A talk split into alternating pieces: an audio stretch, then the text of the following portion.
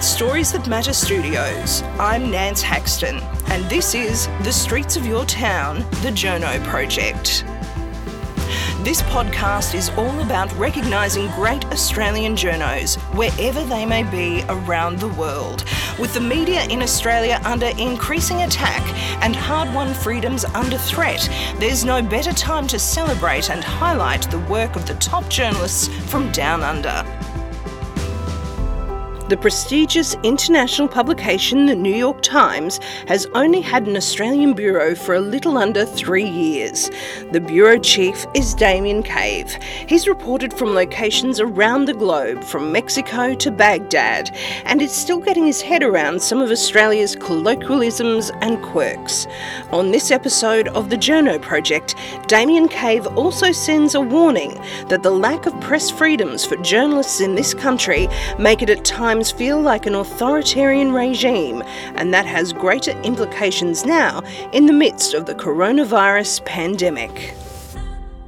Damien, thank you so much for joining the Streets of Your Town, the Journo Project. Thanks for having me. So here we are in the buzzing little metropolis of Bondi in Sydney. You have worked in postings all over the world, from the Miami Bureau, Mexico, Central America, Caribbean, Baghdad.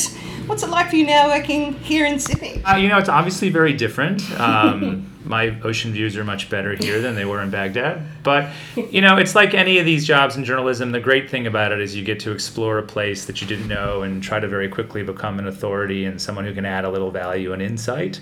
Uh, and so that's what I've tried to do here, just like I've done in other parts of the world. Because you really established the Bureau here. It was the first time the New York Times had done this? It's actually the first bureau that we've had since World War II. Um, and so, you know, we opened three years ago with the idea of trying to kind of build an audience here and, you know, bring stories about this part of the world to our readers everywhere because the New York Times had a pretty big knowledge base here, really, for a, a, paper that's based so far away. Yeah, I mean, we've been covering Australia, you know, for as long as we've been around, and you know, with reporters who would come in from Southeast Asia, with reporters and stringers and freelancers here, reporters who would visit. But it's really been an expansion for us of kind of our ambition here, and it's turned out, you know, to work pretty well. Did your colleagues think that you were coming over for a holiday, or they look back now and you think it might have been a bit different? Or? Yeah, you know, there's been there have been plenty of jokes. Uh, uh, you know, the publisher said to me, "I hope you realize you have the best job at the New York Times." And I said, "That's fine. Just don't make me leave it." But no, but it's great. I mean, it's it's a really wonderful job. I mean, I do think that the advantage of coming to a country um, like this is there are people who understand what the New York Times is. They understand the value of the New York Times, and and you know, part of the reason we're here is because we had a whole bunch of subscribers here even before we had a bureau. But also, it's a place that I don't think the world has fully understood or grasped uh, in any kind of nuanced way, and so there's a real opportunity to kind of tell the story of Australia in a way that's more complicated than um, the perception might be. And looking at your experience, I can see obviously foreign reporting seems to be your, your first love. I mean, is that something that you bring here to Australia? I just find it interesting having that quite removed view, I suppose, of someone who hasn't grown up here. Does that help you finding those stories and explaining those issues? Yeah, I think so. I mean, I think there's a delicate balance to be had. You know, when we got here and I spoke to all kinds of Australians and I said, well, what, what can and should the New York Times be doing here? And the one word they all used was perspective. Keep adding perspective. And so I think there's an understanding of the value of having someone that maybe didn't grow up here look at it with fresh eyes. But at the same time, I think you have to really make sure your reporting is based on the people who do know it well. And I came in here and said, listen, I don't know it as well as the people who are here do. And, and my job is to find the people to listen to and the voices that maybe aren't going to get into the system because of the way the system works works and and then put it in pers- into perspective with comparisons to other countries with data with all kinds of other things that really let us tell the stories the way we do at the New York Times. And have you found that even with this coronavirus it's hard not to mention it with uh, the way that it's rolling out at the moment? Have you been able to get that perspective here as well with that issue? Yeah I think so. I mean it's one of the stories I'm working on right now too mm. is just how does this side of the world you know view how this is playing out in the United States and Italy and in Europe? Uh, and so you know I think in some ways the perspective can and should flow both ways. I think mm. it's important to do that. I think Australia is in an interesting position. I mean, there's a really strong public health system. Um, it's smaller. You know, it, it behaved pretty aggressively at the beginning of the pandemic, calling it a pandemic before anyone else. But by the same token, you know, there's been some trouble with testing. It's hard to see people kind of totally giving up their social lives. It's not quite happening yet. No one really knows how panicked they should be. um, the so to- toilet paper gate. Yeah, exactly. I mean, it really it, right now it feels like a country that's a bit in suspended animation, trying to decide which model it wants to adopt. Mm. So you know, we'll see how it plays out. I think we're very much at the early phases of this story. Was being a foreign correspondent always a dream for you? I was. I grew up in a working class factory town outside of Boston, and um, I, when I went to university, I didn't know what I wanted to study. All I knew is that I wanted to study abroad and go around the world. And so, you know, to some degree, it's been a dream come true just to be able to have that opportunity. The, the idea that I get to move on somebody else's dime and explore a place, you know, that's interesting and beautiful and kind of follow my curiosity is, is really, you know, I'd do it for free if I didn't need the money.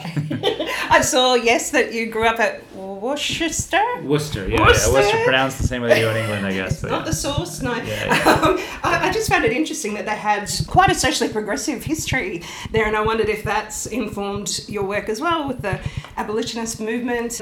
Yeah, you've, you've done your homework. I mean, you know, I, I, don't know. I mean, Massachusetts has, has as a state in the, in the U.S., has a, a very particular kind of progressive movement. It's, mm. you know, was where universal education, public education was first developed. You know, the university system is really fantastic.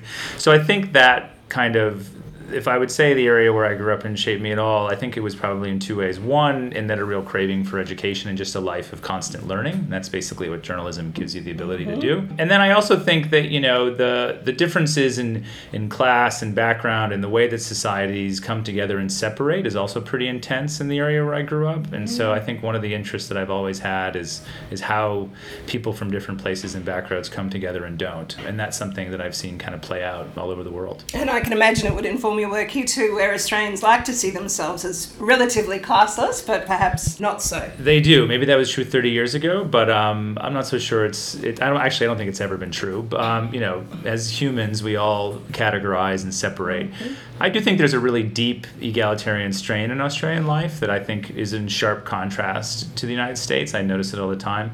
But, you know, class is quite apparent. And as the country's become wealthier, I think Australians have really kind of tried to ignore class to a degree that actually blocks them from dealing with the class that's actually emerged and the lines that are there, I think. Um, you know, I tell Australians, you know, you're one of the richest countries in the world, and they're often shocked to hear that. And I say, and they say, oh, well, we don't, you know, we're just a small little country and we don't have any power influence and and I remind them that the GDP here is roughly equal to Russia's uh, and they're often surprised to hear that so I think Australians have been kind of underestimating both the divisions and differences within their own society and their potential to influence the world for quite a while it's that perspective as you're saying yeah maybe there you go and uh, I noticed that you studied at Columbia uh, was that where you learnt the craft, or was it more on the ground at once you started your practice? Uh, it's a good question. I mean, I, I think it was probably more on the ground. I think for those of us who came to journalism late and sort of needed a bit of an on ramp, Columbia provided that. Mm. And just like a basic level of, okay, this is what this thing is and how to do it.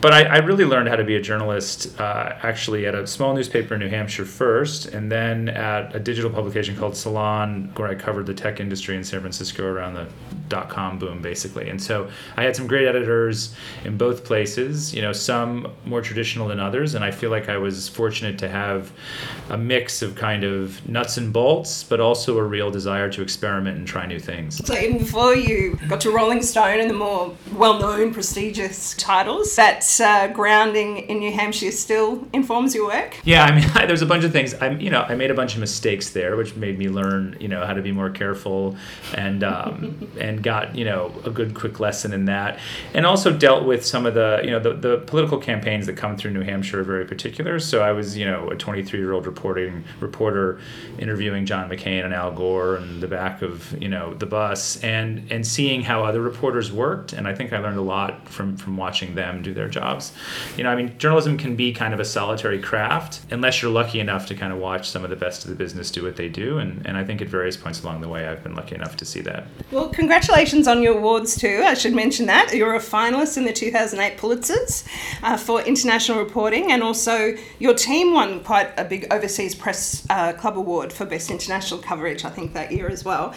How do you describe your role as a foreign correspondent for people who think, oh, this is exactly where I want to be. It sounds like it's been quite a long journey to get to this point, though. You know, it, it has been quite a long journey. And the thing that I often tell young journalists is there's not really any individual path. I never thought I'd be here. I never really knew that I'd be a foreign correspondent. But, you know, for a good chunk of my career, the answer to any opportunity that came up was yes. And I think that that's, you know, an important factor. If you're too picky about what you cover, and choosing you know things that sound more prestigious as opposed to things where you can learn the most then it can slow you down. Uh, you know along the way i've covered all kinds of subjects i didn't think i was interested in only to discover that i was and to be able to learn how to how to cover and explain things that might not otherwise naturally appeal to me. So i think there's really real value in just getting out there and reporting and and seizing whatever opportunity comes to you and just doing the best job you can. So you've been in the journo game for a couple of decades now.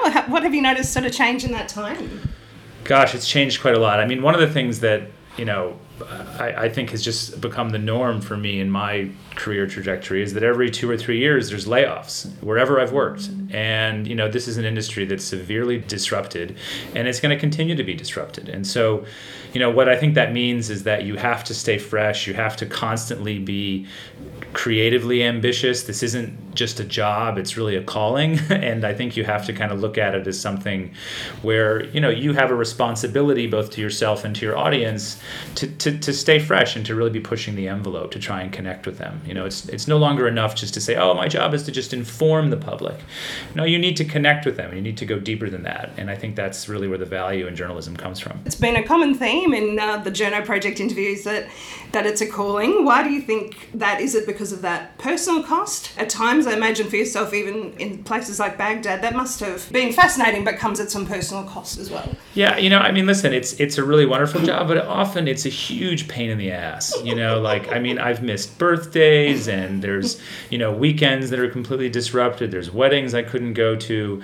Uh, you know, there are hour. I wake up at four in the morning, still wondering if I got something wrong in a story when I say it's a calling, it's something that kind of consumes your life, and you have to sort of be willing to ride it out in that way. If you want a nine to five job, this isn't for you. If you want something where you're deeply and fully engaged with the world, you know, at every waking minute, then I think it is an unbelievably great opportunity. You've done a lot of coverage from Christchurch, and that's just been published lately. There was so much work that went into that over months, really. Can you tell us about that and the decisions you made in put, pulling together those stories? I was in Christchurch after the attacks for three weeks and you know getting very little sleep and covering it you know like it was a war. And in many ways it reminded me of covering the war in Iraq as you had these families you know demanding answers from from officials who couldn't give them to them fast enough and just so much pain and suffering. But as part of that one of the things I wanted to do was make sure that I didn't just leave the story behind um, after a few weeks. And so when I was there uh, I I met a family that had, the news about them had started to trickle out. It was a father who had saved his young son and dove over his two year old and, and, kept him alive, but they were both shot. And they had a bunch of media requests and they didn't really talk to anyone. And, and I met with them and I said, listen, you know what I'd like to do is tell your story you know over time over a year or however many months it requires and um, and just really understand your lives and, and tell that story as accurately and with as much nuance and sensitivity as possible. Will you let me do that? And you know it took a little while but eventually they trusted me and opened up their lives to me and and um, in every imaginable way. And I have to give them enormous credit because they didn't they never at any point said to me hey let's shy away. This is this is too rough or too sensitive or you know I don't really look look good in this scene or I don't know I feel like you're saying that I'm that I'm just too angry here and I mean what they went through was really really intense. The injuries were severe the progress was slow but at every step of the way you know we had a trusting relationship that allowed me to tell that story in a way that, that i'm proud of and i know they were happy with too. How do you establish that trust and prove to people that you're you're worthy of that do you think? You know i mean there's a bunch of different different ways. I think part of it is just like doing it over time and being able to point to stories. I mean, in this case, I said, listen, I can I can point you to people who I've done this with before if you want to talk to them about me and about sort of my process. And the other thing I promised them is that you know there wouldn't be any surprises, and I think this is an important factor in how how and why this worked well for me. Is I said to them, I'm going to come back to you with every word of this story before I publish. You're not going to get approval. This isn't about you deciding what the story is. I still have that, but I want to discuss it with you. And if there are things that you think I get wrong, whether it's even that one word about an emotion that I describe or anything that in there, like I, I want to hear about it. And I want to talk about it before we publish rather than after. And so I think they felt like they were part of the process in a deeper way.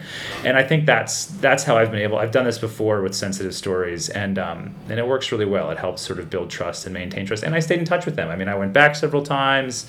Um, you know, and just got to know them. And I think, you know, the thing about journalism is there there are certain kinds of reporters who you know go in and go out really fast and that's one way to do it and sometimes we all have to do that but to the extent that you can put time in and show your sympathy and your empathy and your sensitivity i think the stories are better what have you noticed speaking on that trust issue i just i think it brings me back to trust of the public it's obviously an issue here in Australia. I feel like there's such a distrust of the oh, media, yeah. but is that a common thing throughout the world now, or is this something that Australia really does need to, to deal with and grapple with from your perspective? I, I mean, I, I think it extends beyond Australia. It's very true in, in many countries, and it's in part the product of politicians and a political class that really don't want us to be trusted because that gives them the ability to dictate to the public what is real and what they want them to focus on. So you have to understand that it comes from there. I also think it's, you know, there's an oversimplification. This idea of the media is, is this term that, you know, gets thrown around but the media is you know it's people like me. I'm a father of two who like feels very lucky to do this job. And you know if you tell me your story i'm to do the best i can to tell it accurately. And so i think people forget that there's humans behind you know this and people who kind of love what they do. And i also think that you know Australia sometimes, I mean, the thing that's particular to Australia that I think I've noticed is that it's a it's such a combative media culture that I think a lot of journalists, frankly, spend too much time talking to each other and worrying about what each other thinks or trying to please their bosses, as opposed to remembering that really they work for the public and and um, and and trying to sort of build that trust means explaining what we do. It means not elbowing the guy next to you when you're standing at a news conference. You know, it means a whole bunch of things that that, that also show that we're in, in in this together. I do think it's gotten a little bit better. I think, you know, certain issues like secrecy and transparency that affect us all have, as journalists have become, you know, more important in Australia, and I think that's brought journalists together a little bit. I think, you know, big events like the fires, I think, have really shown what Australian journalists can do when they get out of Canberra, and I think that's helped build trust a little bit. And so I actually think that it's improving in Australia, but I still think there's a long way to go. It'll be interesting to see as coronavirus rolls out uh, whether that is an opportunity for journalists to restore that trust again because people do seem to be grappling desperately try and find sources that are reliable yeah no it's true i mean i think this is a really complicated and tricky story because people are so hungry for information. At the same time, you know, I think we have to be careful not to to, to sensationalize or create panic.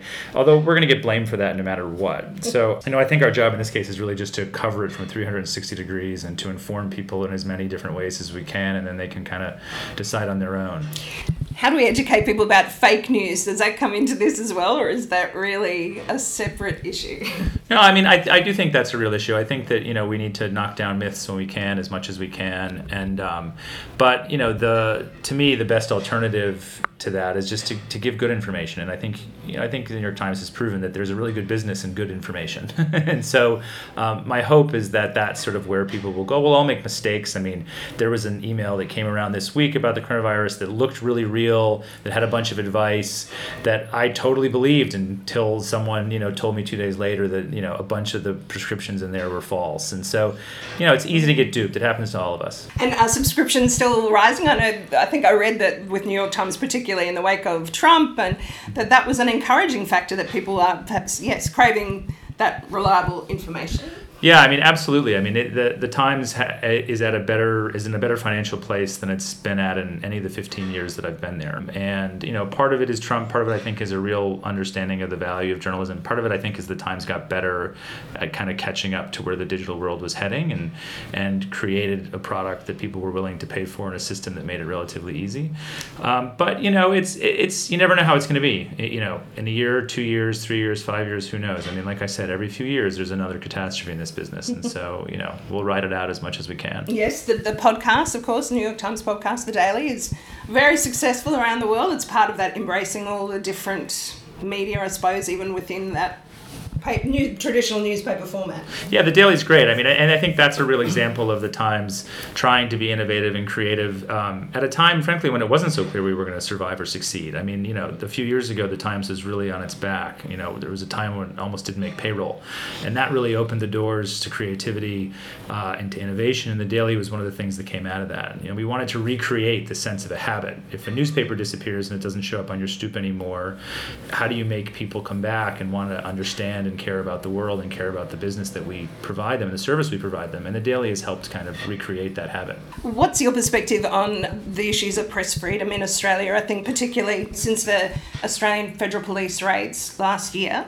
Did that shock you to see that that could happen in Australia, or what, what was your reaction to that? I mean, it, it shocked me, but I think it shocked me less, frankly, than it shocked a lot of other people because even prior to that, I'd been writing about Australia as this extremely secretive democracy that lacks transparency in a whole bunch of different ways and that had really empowered the state to keep information from the public. So to me, that was just confirmation of what I'd already kind of seen. I'd seen it in the Pell trial with suppression orders, I'd seen it in public records requests that are either rejected or cost literally thousands and thousands of dollars for information that should be much more accessible than that. Uh, and even in just in the way that officials speak to you, you know, the idea that there are so few public officials who are paid by tax dollars who are willing to go on the record and just put their name to what they're saying is astounding. Uh, I mean, I think it's a country, I think its greatest struggle with journalism is this culture of secrecy. I think it's a, a huge problem. As somebody said to me, you know, Australia is basically built an authoritarian system, it just doesn't have an authoritarian in charge. so that's, that's an interesting way to look at it. What do you think is the way to deal with that? too. I know that it frustrates many journalists, but it's trying to get the public along with us. Exactly. I think that's the enormous struggle. I mean, I, I think, again, to my point about trust, like, how do you explain to people why this is valuable to them? Sometimes I tell people, you know, listen, secrecy and transparency, it's not just about, you know, national security or intelligence. It's about, you know, maybe there's a teacher at your school who's doing something really wrong, you know, around your kids, and you'll never get that information because it's secret. And, you know, you have to think about it almost at a really micro level and understand that it really seeps all the way down. I mean, police departments are extremely secretive. If you have an abusive cop, you might never know it. And that cop might be moved around 10, 15 times before anything happens. And so, you know, the trust in the system here, I admire Australians' trust in government. It's much greater than it is the United States. And I think there, there are a bunch of benefits that come from that. But by the same token, if you don't have, you know, openness and transparency, then there's no accountability. And you need both. And seeing the way the Pell trial rolled out must have been just an incredible shock, I suppose, as well. Or did you? Oh, it was an enormous shock. Too? I mean, for me and my editors, we were stunned at the idea that a single judge could basically define what information was accessible to the world about one of the most senior and powerful figures in the Catholic Church. And the idea that that was possible and accepted, I think, stunned the editors of the New York Times and frankly stunned the world. And I think it was really an example of the way Australia works and sometimes doesn't even notice how much of an anomaly it is. I mean, even compared to the UK, compared to Europe, compared to Canada, compared to the United States, this is a more secretive country than all of them. We'll see what happens with the press freedom inquiry, I suppose, and what findings come out of that, whether that makes any difference. Oh, it's going to be so hard to break through with that at this point. You know, I mean, the people who are behind it are, are, are, great and they're trying very hard. And, you know, we'll see. I mean, on the other hand, you know, we'll, it, it will be interesting to see how this coronavirus coverage plays out because to some degree, maybe it can rebuild some of the trust. And, and you know, if there are moments when the government tries to keep something secret and, and, and, and that sort of changes the dynamic, maybe it will. But at this point, I have to say they've been they've done okay, and so I think it's going to be really hard to get traction for that issue in this moment. I just mentioned your bushfire coverage as well. That was did the ferocity of that shock you as well? Uh, surprise you? You know, when we came to Australia, we looked at a few global issues that we knew would be of interest to both Australians and the world, and climate change was definitely one of them. So the scientific community here is really strong, and the people who do good work around climate change, there are many of them, and I've spent a lot of time talking to them. You know, and I think the first fire story I wrote this year was in September, and it was the headline was about it being an omen for a bad season. So I think we saw it coming. What I think was surprising was the ferocity of it when it turned in, December, January, and the degree to which the world cared and was interested, I think th- that was surprising. I think to many of us. I mean, you know, th- they were devastating fires, but I also think the global response. And I've spoken to all these Australians who were traveling who said, "Gosh, you can't meet anyone without them asking about how you're doing in Australia with the fires," and I think that's a real sign of how much the world really cares about Australia and and and feels an affinity for this place as a place that's that's just such its own unique place in the world with its own unique wildlife and habitats and nature and, and, and just the culture of the place and the people. And so I think there's a real love for Australia, and I think it came out with the fires. So I think, you know, it's another sign of Australia being able to do more with the power that it has and understand its role in the world in a deeper way. We're starting to do more translation. We have, you know, a pretty large translation team in Spanish and in Chinese. And, and so um, it's an effort, again, to become more global. I mean, it's part of the same reason I'm here is if we're going to be a global news brand, then we need to be everywhere and we need to be speaking multiple languages. And just my last local aspect the, the collapse of AAP recently, is that something that you also see as a bit of a harbinger, I suppose? Yeah, I mean, it's just another sign of the struggles of journalism in Australia and around the world, especially around, you know, local and regional coverage. I mean, that's the thing that I worry about. I mean, even if the Times does well, there are lots of areas of this country and the world that just don't get covered unless you have, you know, places like the AAP to cover them. So I think it's a real disappointment. I'm, it sounds like some of those journalists will get picked up, you know, by some of the members or the people who had been paying for AAP, and so that's a positive. But it's again just a cha- another change. I mean, this is just an industry that's constantly trying to figure itself out, and you know, it works when we have the support of the public, and I think there's more support than people might have thought in some corners, but there's still a long way to go, and so I hope that they do well, and I, you know, I, I really hope that journalism in Australia thrives. I think that the New York Times is, you know, not here to compete. It's here to kind of help and add another voice and just show what journalism can be in a place that's so interesting. I think every country is trying to, you know, journal, journalism has been around a long time, but it is constantly evolving, and the forces that that strengthen it and weaken it are constantly evolving. You know, fake news wasn't quite the same today as it used to be, and I and I do think Australia is kind of ready to have this conversation. I think that there are there is a lot of interest in in you know in that perspective and in trying to sort of figure out how to make journalism here sustainable and thriving and, and beloved. Well, thank you so much, Damien, for speaking to us on the Journo project. Really appreciate it. As you go back out to the newsroom now here in Bondi, I suppose, can we finish with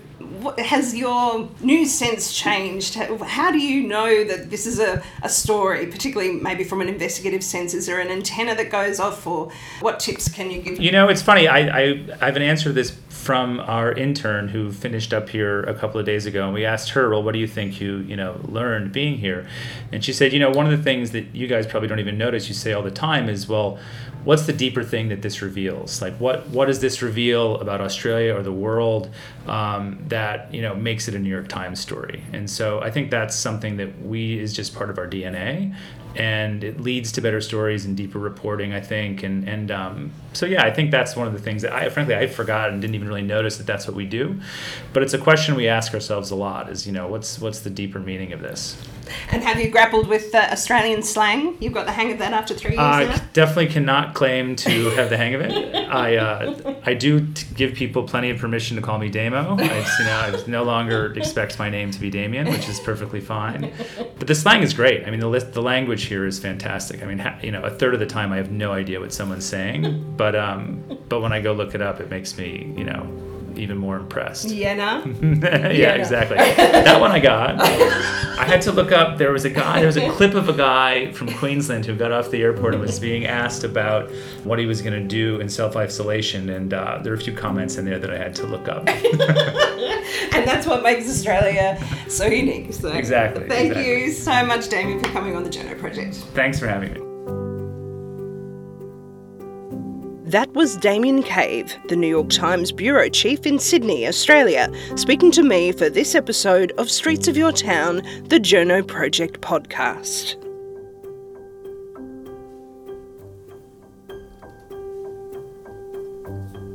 Streets of Your Town is produced by Nance Haxton, aka The Wandering Journo, with production assistance from Michael Adams. That's it for this episode. I'm Nance Haxton. Stay up to date with the latest episode of Streets of Your Town by subscribing on your podcast app, on iTunes, or SoundCloud. See you next time.